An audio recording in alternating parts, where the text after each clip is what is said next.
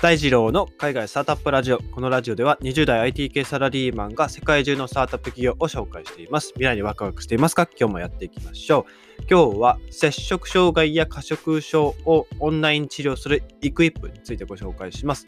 えっと、イクイップですね。えっと、オンラインセラピーで摂食障害や過食症を治療するプラットフォームですと。えっと、まあ、こちらのイクイップがですね、えっと、アメリカの企業ですね、えっと、シリーズ A のラウンドで資金調達を約13億円ですね、行ったと、あの、ニュースというか、あの、リリース出てました。はい。えー、 Optum Ventures っていうところにあのラウンドはリードされたようですね。で、この Equip ですね、えっと、2019年に、えー、クリスティーナ・サファンさんとエディン・パークスさんによって、まあ、創業されたっていうことで、こちらサファンさんの方が10歳で、えっと、拒食症のですね、あれの、えー、アノレクシアですね。アノレクシアっていう、まあ、あの、まあ、障害を発症した10歳と、で15歳の時にもなんか再発したみたいなんですね。あの、アノレクシア。はい。拒食症、えっと、物が、物っていうか食べ物があのいっぱい食べれなくて、えー、まあ、痩せ細っていくっていうような、こう、まあ、障害ですね。まあ、どうやらこういったその、なんて言うんでしょう。えっと、拒食症とか、えー、過食症っていうのは、少しこう、脳の、まあ、あの、まあ、障害に通じるところがあるらしくて、まあ、このイクイープですね、オンラインセラピー、まあ、カウンセリングを通じて、あの、まあ、治療をしていくんですけども、はい。まあ、それが治すことができますと。はい。で、えっと、あ、ちなみになんですけど、あの、このアノレクシアってその、な英語のですね、あの、病気、病名、病名というか、まあ、障害ですね。障害の方、なんちゃら症とかっていう、あの、そう、病気、まあ病気じゃないな、障害、障害のことを、あなんちゃらシア、XIA で、なんちゃらシアっってついてることがあるので、ほぼそれは病気の病名のことですと。有名なやつだと、あの、ディスレクシアっていうやつがあって、これですね、文字の読み書きができない、まあ、病気の、病気というか、まあ、障害のことなんですね。うん、結構このディスレクシアは、あの、すごく有名な方でも、あの、なってる傾向があるみたいです。あの、有名な方とか、まあ、著名人ですね。すごく、あの、才能が秀でてる方でも、そういった、あの、昔はディスレクシアだったっていう話があったりですとか、確かですね、あのアメあのイギリスのですね、あのバージングループの、えっと、リチャード・ブランソンっていうあの創業者さんが確か子供の頃ディスレクシアだったっていう話を聞いたことがあるんですよね。なので結構有名なあの創業者の方とかでもディスレクシアだったっていうあのお話が、えあったりしますと。はい。で、ちょっと話脱線しちゃったんですけど、えっ、ー、と、まあ、当時、えー、サファンさん、まあ、食欲不振の、まあ、拒食症だったんですけど、あの、当時は非営利団体のプロジェクトヒールというところにコンタクトを取って、まあ少しずつまあ改善をしていったらしいんですね。はい。で、一方、えっと、もう一人の創業者のエディン・パークスさんが、えっと、心理学者でして、で、ここ十数年ですね、あの、サンディエゴ、えっと、カリフォルニアのサンディエゴの接触障害、まあ、研究所みたいなところですね、まあ、えー、研究と従事をしていましたと。で、えー、まあ、ひょんなことから2人が6年前に出会ってですね、まあ、創業を決意したということで、あの、イクイップですね、幅広い年代層に合わせて、まあ、カウンセリングを行うことができますと。で、まあ、お家でスケジュール合わせてですね、カウンセリングができるので、まあ、オンラインで、えー、カウンセリングを行うので、まあ、オンラインツール、まあ、Zoom か何か使うのかわかんないですけど、まあ、それでカウンセリングを行っていきますと。で、えっ、と、面白いのがですね、1人に5人の専門のカウンセラーがつくんですね。これがすごく面白いなと思ってて、えっ、と、まあ、セラピストと栄養学者、うん、セラピストはまあカウンセラー、カウンセラーの人。で、え栄養学者と、えー、まあ、お医者さんですね、ドクター、医者と、え peer mentor と family mentor がつくと。でちょっとこの peer mentor がちょっと、あのー、ホームページにも説明がなかったんで、どういう人かなってあの推察することしかできなかったんですけど、おそらく、えー、まあ、えー、カウンセリング対象者の、えー、患者の方の、まあ、まあ、理解者というか、あの、まあ、親友というか、まあ、そういった方なのかなとあの推測してます。で、ファミリーメンターは、えー、もちろん家族ですね。あのこれは、まあ、お母さん、お父さん、誰でもいいんですけど、まあ、ファミリーメンターがつきますと。はい。で、まあ、こういった5人の方が1人の、えー、接触障害を、えーまあ、治療していくために、チームが組まれるということなんですね。やっぱりその人が、えー、住んでいるというか、あの、まあ、暮らしている環境からですね、あの、まあ、改善していくために、えー、家族の方も協力いただくと、ここが面白いところなんですよ。うん。で、えっと、まあ、その人に合わせて、えー、まあ、ケアプログラムっていうのが組まれて、レッスンが始まっていくんですね。で、えっと、まあ、他の、えっと、まあ、カウンセリングと違うところはですね、まあ、すでに実証された治療法のカウンセリングを用いることなんですけども、えっと、まあ、こういったそのカウンセリングで摂食障害とか拒食症が治るっていうですね、まあ、事例が今までなかったんですね。しかもカウンセリングでです。はい。なかったんですけども、あの、まあ、実際にですね、あの、まあ、ちょっとこの後話すんですけど、あのー、まあ、感知したっていう事例がですね、まあ、すでに何件かあるので、まあ、創業したっていう、あのー、こともあるんですが、えっと、まあ、その、えっ、ー、と、まあ、ピアメンターと、まあ、家族のメンター、まあ、親族とかも、あの加わったりすると、まあ、日々の食事とかですね、で、加わっていくと。で、えっ、と、まあ、あと、他のカウンセリングと違うのは、まあ、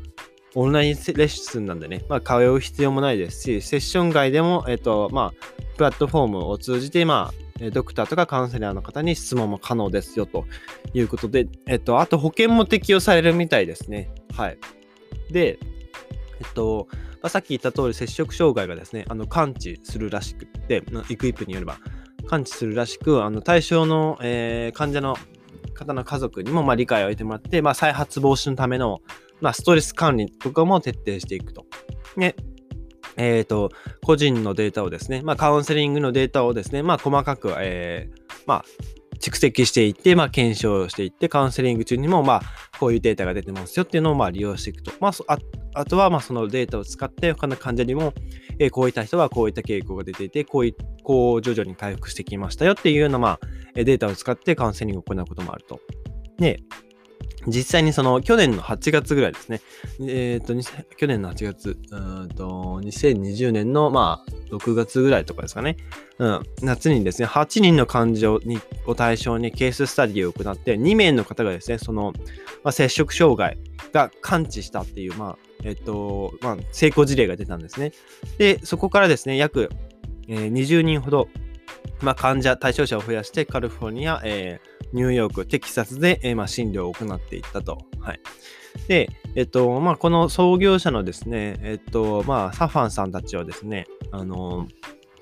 外来で来る患者の人たちですね、あのまあ、診察受けに来るんですけど、あのんて言うんでしょうね。あの、まあ、治療法がなかなか確立された治療法がなくてですね、まあ、薬飲めば治るっていうものでもないので、あの、まあ、そういったこう、治りますよっていう、そのまあ、噂というかそういった有名な病院とかを求めてですね、結構まあ、国外からとかでも結構いらっしゃる方が多いらしいんですよね。で、まあ、実際に効果がないのに、まあこうえー、効果がないのに高価な治療を受けさせられる人が、えー、まあどんどん増えているので、まあ、この現状をですね、えー、改善していきたいとまあ意気込んでいますと。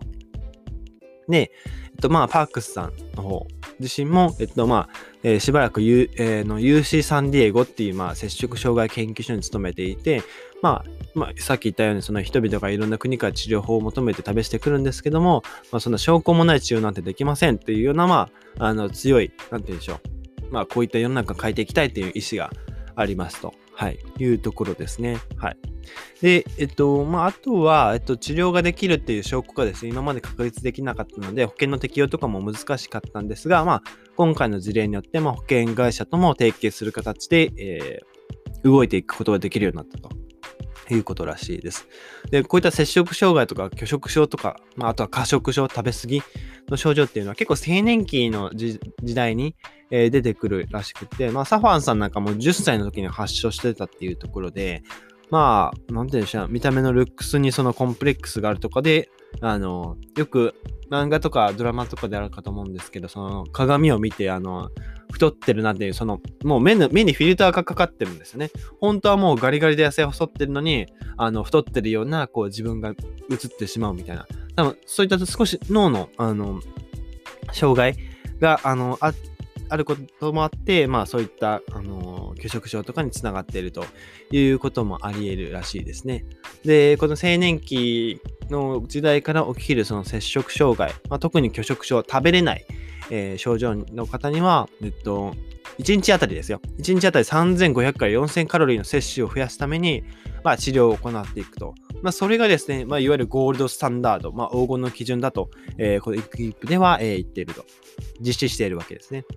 で、1週間ごとに、え、1パウンドですね。まあ、450グラムぐらいですね。まあ、体重を、ま、増やしていくというところですね。なかなか、えっ、ー、と、うん。まあ、目標はその1日3500カロリー取ることなんですけど、まあ、そういった拒食症の方たちの体重を増やすこと自体がなかなか難しいみたいですね。はい。ということで、え今後ですね、え、資金調達を受けたんですけども、各種にですね、活動を広げていくために、えスタッフの採用と育成と、えー、力を入れていくということでございますと。はい。いうことで、今日は、えー、摂食障害や過食症をオンライン治療するイクイップについてご紹介させていただきました。で、今日はですね、あのー、参考の記事がですね、どうしてもちょっと日本語の記事がなかったので、え概要欄にもですね、スタットっていうところの記事、あの、貼ってあるので、もし、え気になる方は、ぜひチェックしてみてください。はい。ということで、えー、改めてですね、あのー、あ、そういえば、あの昨日ですね、あの、ツイッターでですね、あの、ダイレクトメールいただいただいてですね、こういった記事を、あのー、どういったサイトで見て紹介してるのかとか、あと英語の勉強法、何をしたらいいかとか、あの、ご質問いただいたので、あの、ご質問いただいた方、本当にありがとうございました。はい。あの、ちょっと書きすぎかなっていうぐらい、あの、お答えさせていただいたんですけど、あの、まあ、業界によって僕も見ているサイトとかは結構変わったりするので、あのもし気になる方いらっしゃればですね、あの、ぜひ、えー、聞いてみてくださいというか、こう、ツイッターとかでも気軽に DM いただけたらと思います。まあ、基本的にテッククランチとか使うことが多いですかね。あの、まあ、テック系のそのスタートアップ僕自身が大好きなので、まあ、テッククランチを使うことが多いですかね。あとは、何でしょう。